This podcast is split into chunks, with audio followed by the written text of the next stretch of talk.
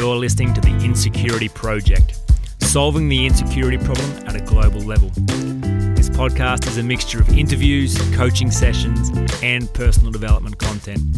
You'll hear me chat with experts, authors, speakers, and individuals who've gone on to do great things in their life as a result of working through their insecurity.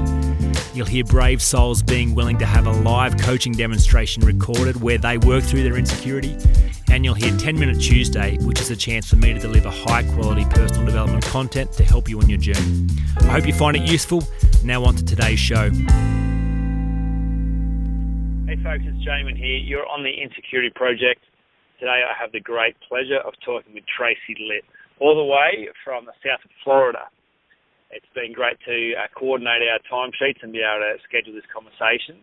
Uh, Tracy's a certified mindset coach, a transformational therapist, and a speaker, and she's as passionate as I am about solving the insecurity problem in the world, which is uh, you know wonderful to, to, collaborate with other people doing great work.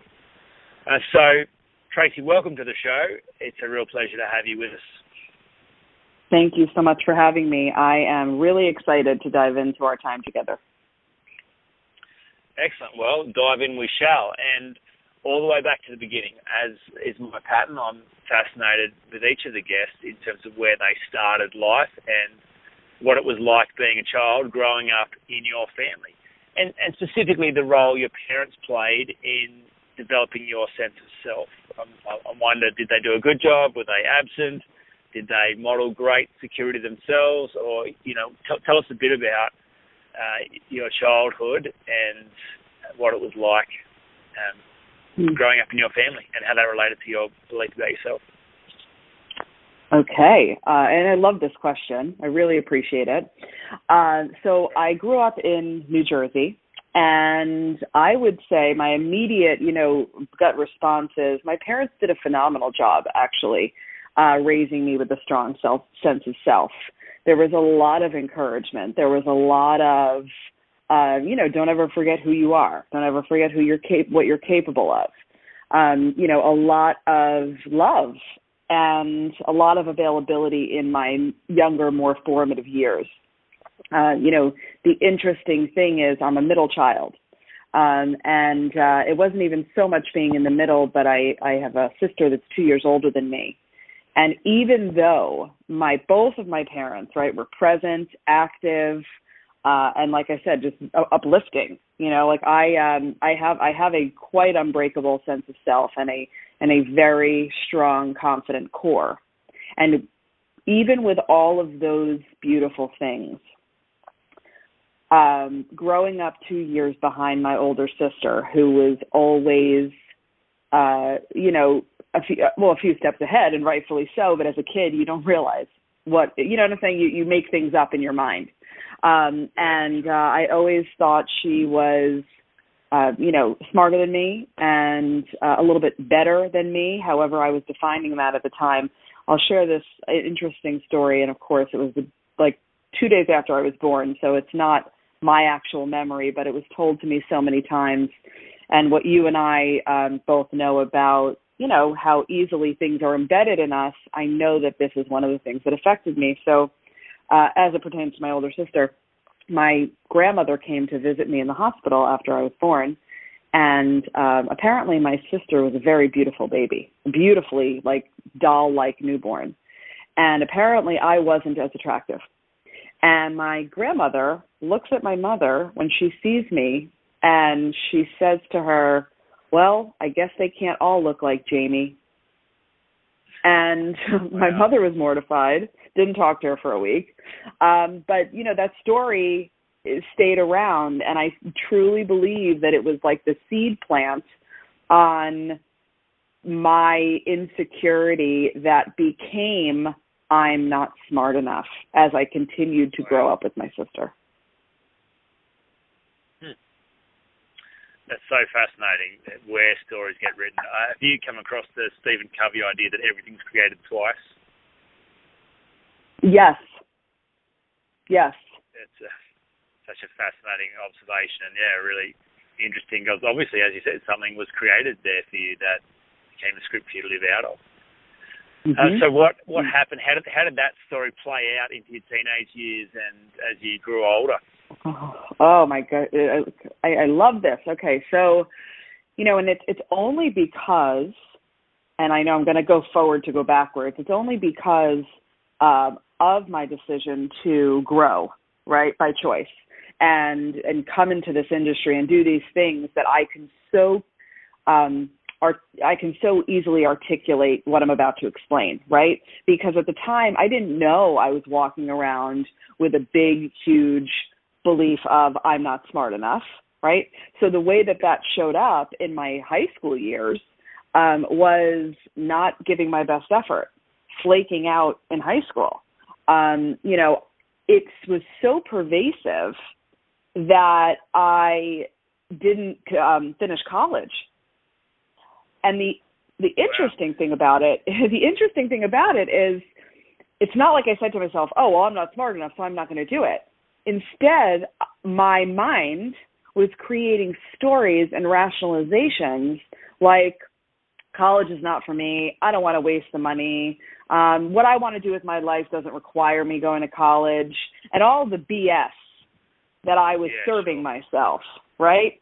Um, so it really deeply impacted that. Um, you know, on the flip side, I, you know, I really kind of cultivated this insane interpersonal skill, and I was, you know, I was the social girl in high school. Um, and I still have my friends to this day. So in the spirit of understanding that everything happens for your highest good, I really believe that. However, it was blocking me from living my life and enjoying my life and being my fullest self and stepping out into what I'm able to do now because I did the work, I identified it, I ripped it out by the root, I felt the pain, I let it go, um, you know, and I want to say on record, since we are on record, I am wicked smart. Like I am so smart, it blows my own mind sometimes and to think that the girl who used to think she wasn't smart enough is now being published and and and is obsessed with neuroscience and is contributors and articles alongside PhDs is like, hello, you can be anything you want. Amazing. Uh, it's just it's interesting that you describe it that way. I mean, just this week, there's probably been three conversations I've had with people about discovering the stories that their child or teenage version of themselves wrote, and they've gone on uh, unexamined for, for 20 years. The stories that have been told, you know. So I'm not smart enough. You you, you, you described the story that a teenage girl told, uh, but the ability to go back and review that story with some new data and to actually change that story and go, that story is actually not true, and it's, it's probably never been true, by the way. So let's get that record straight and clear this story up. And then off the back of that new story, you're free to move forward into a really unhindered life and, you know, do all kinds of wondrous things. It's, uh, yeah, it's just amazing that you described that process.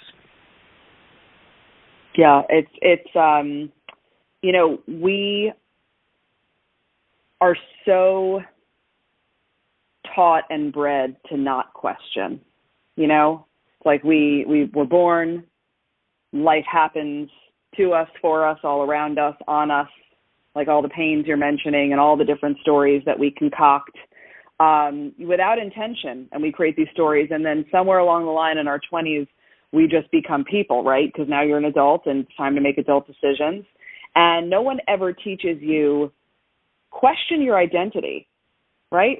Why are you who you are? What's creating that? What thoughts are you believing? Right? And realizing and and being told and informed which is why the work that you do in the world and that i do in the world is so essential um that none of it's true. Like we yeah, just right. make shit up all the time and none of it's true unless you want it to be true and you're malleable and everything can be changed shifted or reprogrammed which so is all we have is all we have is story. Yeah, um, right. And so, so I mean, lots lots to talk about here, and you know, we could get carried away because we both love this stuff so much. tell, tell us a bit more about your own your your journey. So, um, I feel like there's a few missing pieces, and I I think it's really important just to unpack some of the some of the key steps along the way. So, um, how old were you when you started to question your own story? I was. Oh, this this makes me cry. Mm, good one. Um, I was about twenty eight. Um, so my mom passed away when I was twenty four, and I was, you know, I I was doing great things. You know, I, I was um and any role that I took, I like for example, I was working for a bridal designer. Like I said, I never finished college. I still haven't.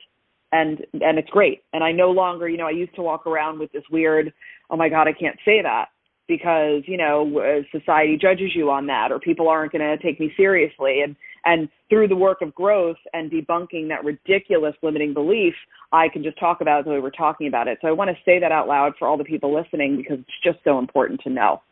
Um, and uh, through the course of uh, you know when I was younger, right before around the time of my my mom's passing, you know I was uh, working for a bridal designer and I was doing really well. Like I was always promoted, right? So I would always start in one position and then I'd end up being the sales director, and then I'd start that, and then end up being the manager. So I always was a I always got shit done. I always did a great job. I was always well liked. Um, you know, but something happened when my mom passed away and the impact that had because of who she was in my life and um you know she who she is to me still to this day. And uh that kind of um catalyst started to shake things up inside me. And it still wasn't a thing but it started to like you know in that moment when you have any kind of tragic occurrence uh you're like okay what's really going on here? It jolts you. And if you use the tragedy for good and you and you take from it what can I do to make my life from this point on better, different, right? More grateful, whatever the case might be. Um, you know, that kind of started it. And then I uh, had my daughter, and then I became a single mother when she was like eight months old. And that was right around the time where I was like, okay, it's time to dig and it's time to really start to figure out what's going on here. So what what happened? Talk us through some of the process and the, the key steps involved in doing that work around mm. questioning your story and some of the key pieces of knowledge that, that got installed along the way that gave you a platform to be able to do that, you know, beautiful work around mm. deconstructing and limiting belief and creating empowering ones. Mm. Okay, so um, you know that the occurrence of becoming a single mom, right, was like another moment in life where you start to, where no, yeah, not you start to, you have the option to choose to be introspective and start to grow and start to realize what's going on within me, right, that's contributing to some of the things that I'm experiencing in my life. So that's when the whisper started. And I kept just going on with life and, you know, things were happening um, and uh, I would just start to like read. It was a, it was a slow boil, and I would just like read a book or you know spend some more time thinking. Did a lot of talking to myself, um, and then years went by, and more years went by, and at this point. Um, I am now a vice president of people and culture for a huge healthcare firm, and uh, I am dying inside. I'm meh and uh, totally unfulfilled from a why am I here? What is my purpose? And still haunted by kind of the whispers that went on during those big catalyst moments in my 20s. And um, I started to investigate growth, like just Googling online, you know, growth, different help modalities. What can I do to help myself? What else can I do with my life? Because I have so much more to give uh, and I have so much more within me, and I want to, I want to like, I want to live my dreams, and I really, really want to help change the world. And through the course of that, I found the coaching industry, and uh, wow. researched. I researched every coaching school and had the one that I wanted, you know, the top one in the nation. I did constant research, and then I did nothing. Right. So this is an important part of the story because it's going to resonate um, I did nothing for two years, I had had enrollment conversations. Um, I was ready. I knew that this was not only my journey to do what I was born in this life to do, but it was the journey to myself, which was the first goal, right? Because I firmly believe that you cannot help people or take them deeper than you've gone yourself. And I knew that this was the road. And I was paralyzed for two years because I didn't understand what fear was and I didn't understand what it sounded like. And I just spun in reason after reason after reason, all driven by fear. And then one night, I was away with my husband. Um, I got re- uh, remarried. I'm sitting on a balcony overlooking the beach. He's inside. I'm outside, and I'm still, and it's silent. Um, which is when all the magic happens, and something we all desperately need to do more of for ourselves. And I'm sitting there, and I'm thinking about it all, and it's coming over me. It's making me cry again. It's washing over me like a wave. And uh, it was one of those moments where I heard myself, and the voice sounded like, Tracy, you're not going down like this. You know you have something to do. Get up, enroll in the school, right? And get it done. Like that's it. You're not this is you're not going to get to the end of your life and go I coulda woulda shoulda. And in that moment that moment was so clear. I got up out of the chair, walked inside the hotel room, opened my laptop, emailed the enrollment guy, boom, in, done. And it was in that moment, that clarity of decision, and it's soared ever since then. well, um, I, I don't know if you've heard this the saying, uh, change takes a long time coming, but it happens in a moment. that's kind of yeah. just what you've described right then, because just that that act of listening to yourself and getting up, walking inside, and enrolling, like you, that was a line in the sand that you couldn't go back from. Like by the sound of things, that was it. You were in, and it took a long time to get there, but that was a, a key moment in your life.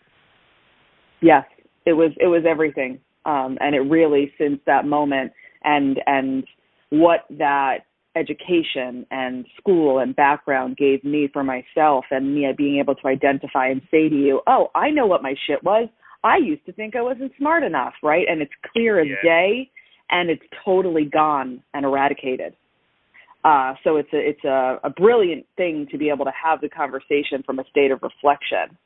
It's amazing.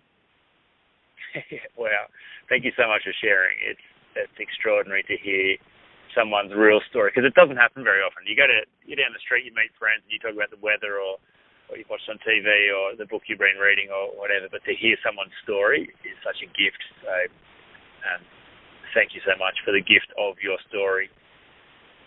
Thank uh, you for asking me about it. mm-hmm. My absolute pleasure. I'm fascinated as you dove into the coaching learning.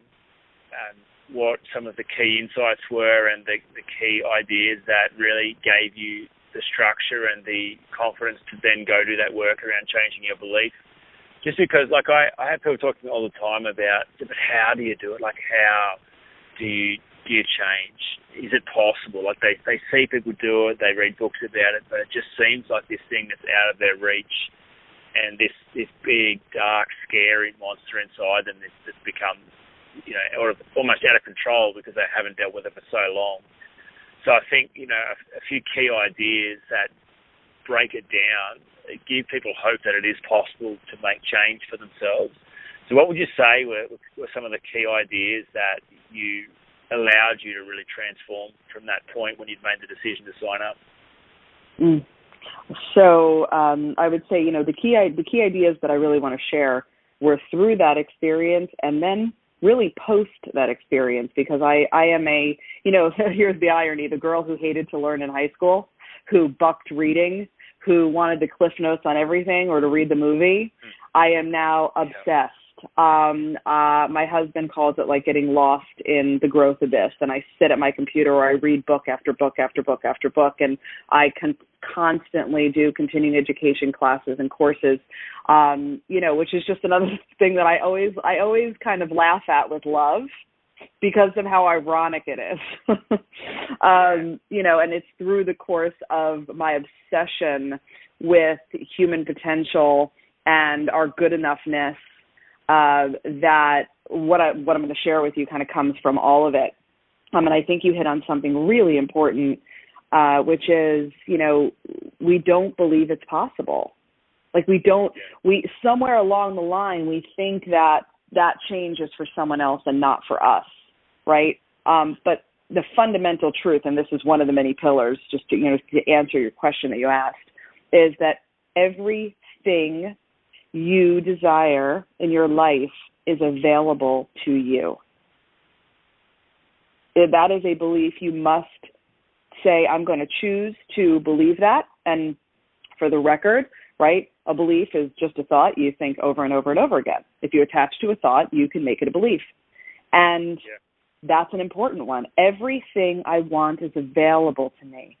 I'm willing to believe everything I want is available to me, right? I'm willing to believe in myself because if we don't believe in ourselves, then we'll never be able to get to the point where we believe change is possible. Right? That's really one of the th- biggest things I see with people in my world, right? It's like, do you believe it's possible? Do you believe you can do it? Um, you know, another key thing was falling in love with fear so that you, fear. Oh yeah, that's what I did. That's what I did. That's what I do. It's what I teach and yeah. Yeah, falling in love with fear. May I elaborate on that for you? Yeah, yeah, unpack that. That would be great. Okay, cool. So, um I the like as I mentioned, the thing that had kept me from this greatness that we're in right now was fear. Right? I didn't know it then, but it's one of the things I learned as I grew and went through this uh, educational journey. So, you know, fear is biological. So when we say or hear things like, I'm fearless or just be fearless, that is not true. It is a myth. Um, and I and I truly believe it's a disservice because when someone is tender or wanting to grow and change, and then they hear some, well, someone else is just fearless, and I'm not fearless. I always feel fear, and then it can quickly start to be a detriment, right, to our self esteem and our self talk. So, you know, the key is falling in love with it because it's biological and it's always going to be there. You will never get rid of it. And when you try to, or you try to just, you know, be mean to it or say, get out of here or be fearless, you're creating more resistance and the fear gets louder and more powerful. The best thing we can do is notice it when it when it arrives which side note means you're growing means you're doing great things. It right? It's like to me when i you know i want everyone to know everyone in the world to know if you're feeling the fear you're you're doing it. It's actually like a guidance system to your expansion. So exactly. you know to fall right? To fall in love with it means to feel it and to like I'm going to give you a visual. So fear usually sits across from us, uh, you know, as an obstacle, like across the table. So I want you to put your hands out and I want you to grab the fear, the little fear, look at it, make it an image, lift it up out of the chair across from you, bring it to you, sit it right there on your lap so it's now with you sitting on the same side of the table and you look down at it and i have i can't tell you if you if i had like a hidden camera in my office you would laugh because i do these things all the time. And you i look down at my lap and you just say i see you. I love you. I know that your intention is to keep me safe. However i'm not going to die. I'm not in danger. I know where i'm trying to go. And you're just going to sit here and we're going to use your power for good and as soon as right, as soon as you do that, as soon as you love it and acknowledge it, you disempower it, and then you can go after what you want to go after. That's incredible. Wow. Thank you. Well, I, it's I, the only way. Coming to mind that yeah, quote to mind, and I think I'll butcher it maybe maybe you're familiar with it. Something around the lines of whatever we resist, we empower, or whatever we resist, we strengthen. So Mhm. um, it's kind of what you described. So the more resistance, the more you try and squash or kill or fight that fear, that energy just feeds it, and it it's stronger against you. Is that that's what you're describing, isn't it? Yes, completely. What you resist persists. Uh-huh. That's the quote I was after. Mhm. Yes, absolutely. Wow. Any other key pillars that you think are really important in, in terms of helping people do this work and believe that it's possible? Oh yes, yes, yes. Uh, uh, radical responsibility. I noticed that, and I know that you and I share this. Um, you know, you talk about it in the context of 100% responsibility, I believe, um, and that is non-negotiable because in order to do all the things that even we're talking about here, to make the choices, uh, because that's another component. Everything's a choice. Everything. Uh, you you must own it. You must realize that you're the problem and you're the solution. And when you take radical responsibility, you're able to uh, you're able to let go of the excuses and the reasons and the justifications and all the things that keep you from really doing the things that you want to do or feeling how you want to feel or being who you want to be. And the interesting thing is falling in love with fear is one of the components that would actually fall under radical responsibility because what you're doing in that moment when you pick the fear up and you bring it towards you and you love it is you are taking responsibility for it, right? So if you visualize 100% responsibility and radical responsibility as taking everything that you're currently pushing away from you, right? And you put your big arms out and you wrap around everything and you bring it all into you like like you're hugging it all, right? Now it's in now it's in your power. Now you're saying I'm responsible for it. And as soon as you take the responsibility, you're now owning it and you can move things around like a chess game. But if you don't own your shit, you will never, ever change. Fact. Yeah, profound. Why why do you think people don't take responsibility? Why is it so difficult for people to take responsibility for their life, you think? I love this question too. A couple things. I think that number one, uh, you don't want it to be your fault. Yeah. Like the, the the feeling, right? Because we connect, and this actually feeds right into the insecurity epidemic. Um, you know, we the meaning we give when somebody's at fault is they're wrong, they suck, they don't have a value, they're not good enough. Some iteration of that. Right? Yes. So if you were to say I'm at fault, then that translates to oh my god, I'm wrong. Oh my god, I'm bad. Oh my god, I'm not enough. Yep. Right? And that sometimes is too much to bear. The second thing I think is as soon as you take responsibility, you have to actually do something.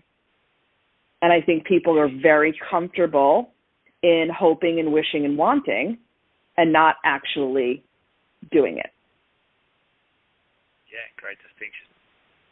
You know, and, and I want to say one other thing too. Um, the reason why you can take 100% responsibility, and I think if I if we take anything away from this amazing t- conversation we're having, take this the reason you can take radical responsibility and own your life 100% is because everything I just said about what you make it mean is not true. The truth is, before radical responsibility, the first main pillar and uh, foundation of anything is the truth that you are enough. You have always been enough. You always will be enough. Your worthiness is your birthright the only thing you ever need to do to be enough is wake up. Wake up in the morning. You opened your eyes, nailed it, you're enough. You don't get to question your enoughness. It's not negotiable as to whether or not you're worthy. You are a human being. You are deserving, you are worthy, you are enough. Now, if you play with me for a second and you accept that truth, just say, okay, fine, I believe you then the magic that happens is you're then able to say, and because I know that my enoughness is unpenetratable, if that's a word, um, and and not able to be affected by anything, then you can say, and I own my life and I'm radically responsible because it's never a reflection of me. Does that make sense? It does. Yeah. It's everything. You live your life differently when you know you're enough. Entirely. I, I entirely agree. The interesting thing around what you've described, though, is that I, I reckon you probably heard those words in some form or other from someone outside of you a long time before you heard them from yourself. Mhm. Do you know what I mean? So I think yeah. the, the great challenge of being in this industry and in this space is to okay, how do you transfer that belief? Because you know, you know as well as I do, you, you have someone sitting in front of you and they're they're afraid they're not enough, and just like, I mean, clearly you're enough right? But they, they mm. can't see it. You look at them and you go, of course, of course you're enough. You've always been enough. Always will be enough. Um, mm-hmm. But they they can't see it. And so just telling them, oh, by the way, you're enough. If that was all that was needed, then they'd walk out free. But they have to discover that themselves and have to yeah. be willing to uh, work through the process. And it's such an interesting thing. And I, I don't know if you've read any of the stuff I've written around the 35 to 40 age group because there, if ever there was a time most conducive to that getting inside you, it seems that that's the, the window of openness. Not to say that it can't happen outside of that window, but it seems like there has to be a fair bit of pain, there has to be some suffering, there has to be some openness to learning, there has to be some really honest conversations with yourself in order to get to the place where you're willing to have that truth come inside you, uh, and no one can do it for you. No one can kind of force it there, and that's why I love hearing people's story about their parents because. You know, even when parents are perfect, even when parents are wonderful and encouraging and loving, that's not enough. Like a parent can't just transfer self belief to a child. Um, the child still has to work out themselves. So it's um, such a you know such a, a wonderful thing, and I love the hero's journey as a way of kind of explaining the drama of this whole process because mm-hmm. it just mm-hmm. makes it so beautiful. Like that's that's the hero. When we're all we're all waiting to see will what what will happen. You know, will the hero fight the dragon and win, or will the hero die? Who knows? It's high stakes, mm-hmm. and mm-hmm. you know, and that's and that's for each of us. That we have this drama playing out for our lives. We have incredible potential and amazing ability to do all kinds of things, but there's no guarantee we will ever realise that potential or, or realise our enoughness. Um, so, yeah, mm-hmm. so it's it's that process that you've described in your own life, coming to the point where you were willing to own this about yourself, and when you were ready. And, mm-hmm. Absolutely, I, and I, I, I so hear everything you're saying and uh, absolutely resonate with yes it's you know for me to say it um it needs to be believed and there's work to be done right that's that's also why people like you and I are here right that's why um you know we're now in a time in life and I think you really hit on something in the 35 to 40 category because I also think around that age you know it's like you're you're just doing order of operations through your teens and 20s, right? Meaning do this, do this, college, boom, get a job. Like you're consumed. You're yeah. just like, you know, you're you're you're checklisting yourself through life. And then when you're in your 30s, stuff starts to kind of settle in. And then you start to go, oh, oh, oh, oh, okay. And that's when the dirt starts to get kicked up in you, whether it's by catalyst, right? Like you said, pain, suffering, um, illness, divorce, whatever, death, something. Uh, you know, I would, uh, one of my intentions is to create a world where we grow by choice and not by catalyst. You grow simply because you realize that you're human and the intention is to grow. And if you're not growing, you're dying, right? There, you, we were bred to expand, to to do more, to uh, learn more, right? To be in a growth mode is important for our fulfillment in general. Um, you know, but I think the first thing that comes to mind for, you know, all the beautiful people that are listening to us when I say you're enough and you aren't able to fully believe it yet, the next thing that we need to do is say like so which is what you did in the beginning of our call like so what happened to you? That's my go to what happened to you? Yeah. right? Because because you're and, and it's the only time you'll ever hear me say what happened to you because once you figure out what what got you to where you are then we lose that because you're not a victim. But when you're younger right because you're right your parents can be great like my parents. But the interesting thing about how we arrive at our lack of belief in ourselves is, you know, I could have just had a day that, you know, I was like six years old and playing in my playroom and I had toys all over the place and I didn't know, but my mom was having a bad day and she ran in and she yelled and screamed and what the hell's wrong with you? Why are all these toys everywhere? Right? And and maybe she Yeah. smacked me on the butt or something parentally innocent. But in that moment, I was susceptible and jolted. And I went, in my little tiny mind, with no awareness whatsoever, decided to say, oh my God, I, I must not be enough or my mommy wouldn't have yelled at me. Right? Or, oh my God, I need to keep everything organized or perfect or my mommy's not going to love me. And these are the types of moments that embed the meanings and beliefs that we need to shed through awareness as adults so that we can realize, no, that's not real. That my mom was just having a bad day. I am enough. Yeah, that's, that's so profound. So for those who are listening, going, okay, great. So I want, I want to believe, and I want those words to get inside me, and I want to sort of have enough. That's a fantastic question. So what happened to you? so Mhm. where did it go wrong? When did you tell yourself? When was the first time you decided that the conditions of your world proved that you were no good? And to go back there and review that moment as an adult, check the data, change the story. That's that's where the change all happens. Mhm. Yes, absolutely. And that's actually the reason that um one of the reasons that I went back to school again and became a rapid transformational therapist. Um because rapid transformational therapy is a method uh of of hypnotherapy, but also other modalities like uh, cognitive behavioral therapy and neurolinguistic programming and other things that get into your subconscious um, so that we can find those moments. Because sometimes you can recall them consciously, right? Sometimes you know or you remember Yeah, enough sure. of it, and and sometimes you you you don't.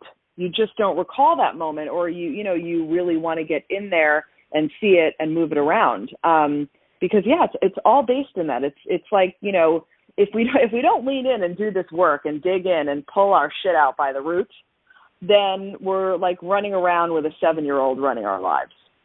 yeah, that's right. That's that's exactly what happened. Yeah. Yeah. With and the seven year old has made a bunch of decisions with limited awareness, limited maturity, limited resources, and those decisions have, have remained unquestioned for the next however many years. Yes, yes. You know, the only good part about a seven year old running your life, which is also part of this work, is you didn't care what people thought when you were seven because you didn't have self concept yet. You weren't judging yourself yet. Right? So if you could, you, you, the the only good part about that is being able to say, okay, I, I'm silly, I don't care, I can dance, you know, I'll go somewhere and I'm not thinking about what others are thinking of me. But otherwise, we have to get rid of that seven year old that's running your life. Absolutely. Um, fantastic. Have there, have there been key books along the way for you? I mean, you've described yourself as an avid reader and insatiable desire to, to get into this growth mindset and explore this wonderful world. Have there been particular books that have been pivotal for you or books that you recommend to others as a way of getting into this content? Oh, yes. Thank you for that question. Um, okay, so I love um, Breaking the Habit of Being Yourself by Dr. Joe Dispenza. He's, That's, that's uh, on my, yeah. it's under my fan, actually, beside my bed. I sleep. I got a fan blowing on my face 20, 24 seven. Well, not 24/7, Every time I sleep, all year round, and uh, and it's the book that's under my fan. it's doing some good Okay, work. good. But just, but I've It's read doing it, great work. Just looking at the cover, just looking at the back, looking at the spine, just seeing. Uh, I'm just reminded of a bunch of beautiful insights, and that's that was a profound book for me too. I'm glad you. Yeah, absolutely. Absolutely. Even you know, I believe even looking at it, you know, really like just keeping it in Yeah, it yeah. like anchors you. It does. Absolutely, Um, it does. Yeah. One of my Uh, favorite another things. One- in my rocking chair. Oh, sorry. You go. No, no, no. You go ahead in your rocking chair. Go ahead. Well, well, I was just saying, in one of my favourite Mhm. rituals, sitting in my rocking chair, just looking at my library. I've got you know two bookshelves full of books, and each book that I've read, uh, there have been key insights, key learnings, and and I love to be able to see the physical book because just that spine is enough to take me back into that learning experience. So it's just such a rich resource, that visual anchor into key learnings. Uh, yeah, I so fully, fully, I fully agree with you. and read it again. Right. Just seeing it is enough. I fully, fully agree with you. And I think that in general, having a visible, tangible anchors around you, really curating what's coming into you is also part of this process. Um, I would say some other key books, Daring Greatly by Brene Brown, huge. Hu- Huge also in the realm of your vulnerability and feeling your feelings and how essential that is. Um, you so uh, remind me of Brene Brown. Hearing you talk to you, your the depths of understanding, the passions which you speak, the the heart you bring to the table. You know, you've um, obviously drawn a lot from her, and uh, yeah, I really think that you're very much in line with what she said, and um, yeah, you just remind me of her very much. Thank you so much. Uh, that is one of the most amazing compliments I've ever received, and I let it in. Thank you. Um, and then, you know, I, I will also say there's another book which is the profound and a quick read uh, that I really see as foundational for growth, which is The Four Agreements by Don Miguel Ruiz. Okay, I haven't read that one. You know, it's a wonderful read, and it's just it's four agreements. It's four very basic, um, uh, simple, you know, yet not easy, right? Which is all things and growth. Everything is simple. I think that's the other thing that's good to point out. You know, when when we talk about, and and I wonder if you concur, uh, when we talk about personal development and growth of any kind, none of the concepts or theories are complex.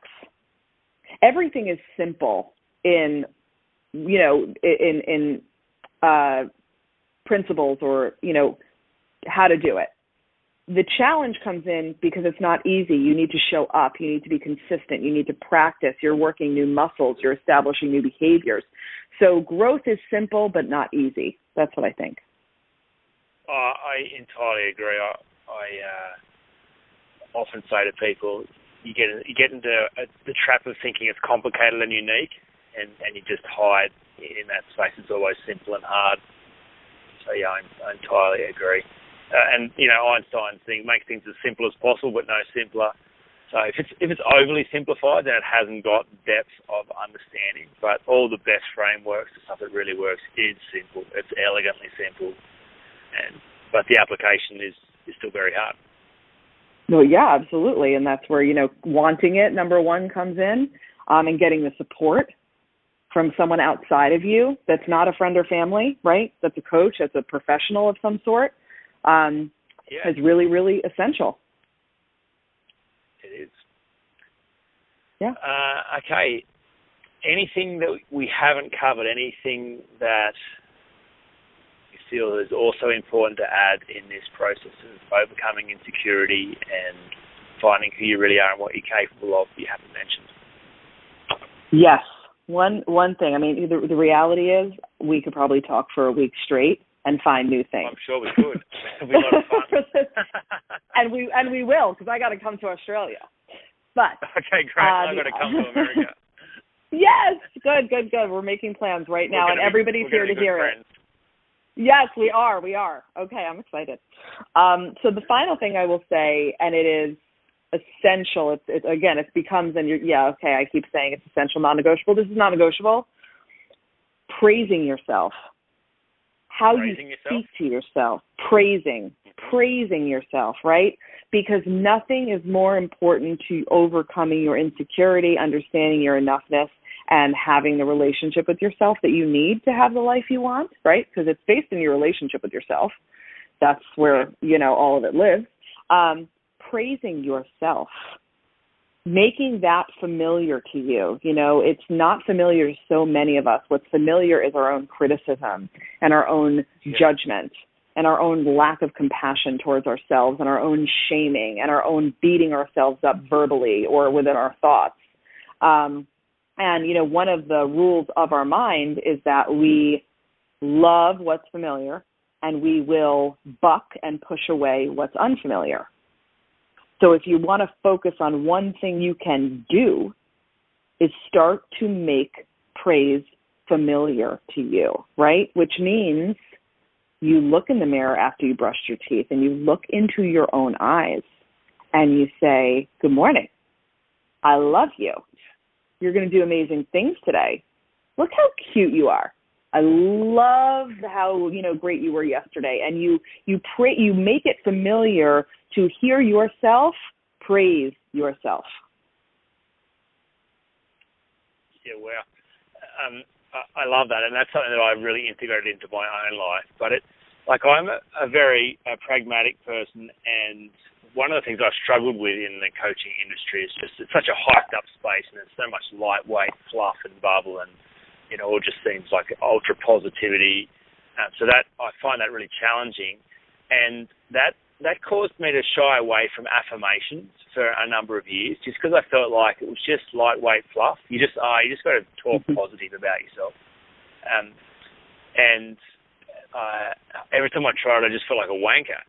Um, but it wasn't until I kind of understood some of the science behind the power of our words and uh, the relationship between your conscious and your subconscious. So it was a book by uh, Shad Helmstetter called What to Say When You're Talking to Yourself that helped me understand that the relationship of your conscious to your subconscious is like the captain of the ship to an engine room worker. So the captain is given the instructions, the engine room worker is doing what it's told. And so typically, uh, and the captain being your conscious and the engine room worker being your subconscious. So typically people self-talk is very negative, like they're saying, ah, you know, gee, I'm I'm terrible with money, or I always run late, or you know, gee, I struggle making friends, or whatever, which is like giving an instruction to your subconscious, and then lo and behold, it goes and does that, fulfills that instruction, that you get those results, and that proves that it's true. So when I kind of got that, it was like, oh my goodness, then I'm going to start giving positive instructions, positive affirmations, setting really wonderful programming, and start talking really lovely to myself about myself. So I, the thing that worked for me first was I used to record voicemail messages for myself, um, and that was a really great way to have fun with it, but kind of break a pattern of thinking, and then make it something very familiar to me, and it's kind of worked ever since. Yes, I, I love and I'm grateful that you shared that because I think it's super important for everyone to hear. You know, this is this is not a conversation about the power of positivity. I mean, I'm a huge fan of positivity, but it, that's not that's not the point because sometimes you can lose yourself or what you're trying to do by just like being positive. You can't just slap a positivity well, band-aid yeah. on it. Not, and right, not everything's it, positive. Right, exactly. That's not that's not real. That's not being a human and and having human experiences, right? Um, but yes, to your point, I love the name of that book. I'm going to get it. I have not read it. Uh, is a, it is it's all an old book, but it's a yeah, a really good one. Yeah, I'm excited about it because it really is what nothing is more important than what you say to yourself. And another rule of your mind is that it communicates in images and words. So whatever you say to it, you become. And this is not hokey woo woo. This is science. This is this is the way it is. And yeah, go ahead. And that was so important for me to understand that this is science. This is not just fluff. This is science. This is what is already happening inside me by the words I am already using.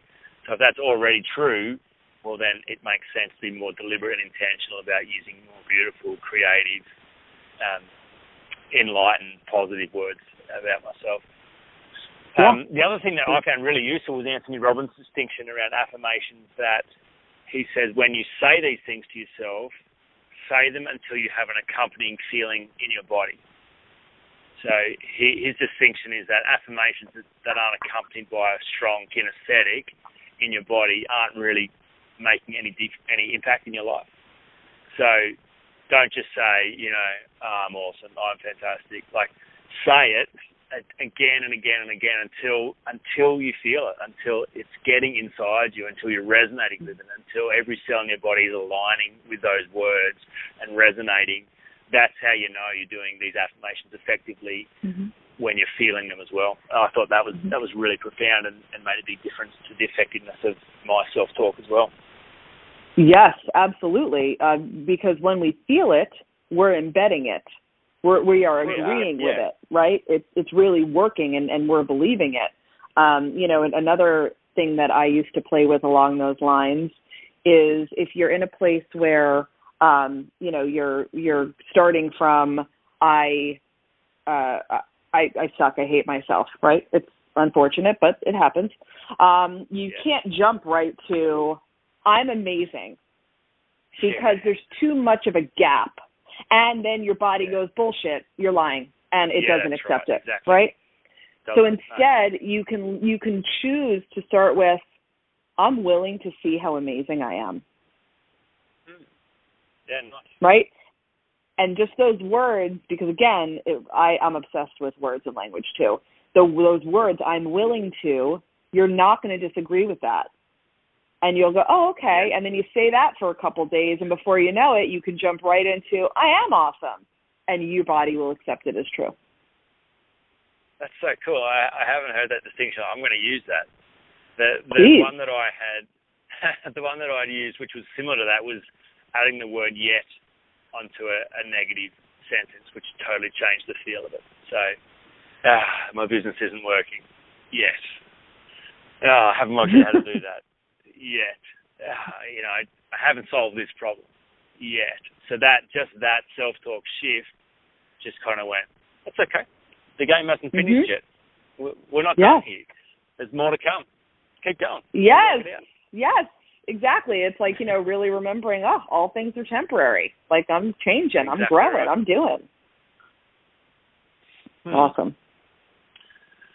Uh, well, look, I so value your insights and the deep sharing, and just the fact that it's come out of the overflow of your own personal development journey makes it so rich and so real for people. You know, there's nothing worse than having someone bang on about a whole bunch of stuff that they clearly haven't embodied or lived, because it just thinks, mm. well, you know, if it's so good and so true, why haven't you applied this to your own life? But you know, when someone mm-hmm. shares out of their own lived experiences and their own breakthroughs, it just comes out of every pore in their body. It can't help but come out of them and it's very real. So I acknowledge that and, and thank you for the gift of you, and I'm sure our listeners will have benefited greatly from your words and your work.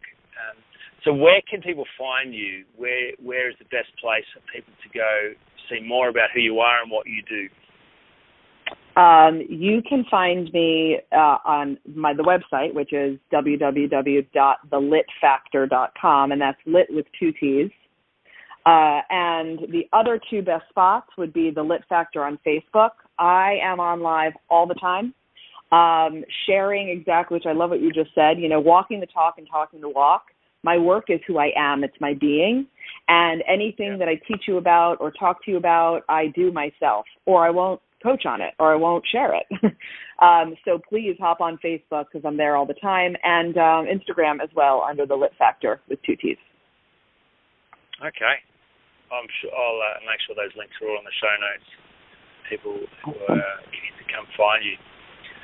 Uh, well, that's fantastic. We'll leave the conversation there. I'm very grateful again. Thank you so much for your time, and I'm looking forward to being friends.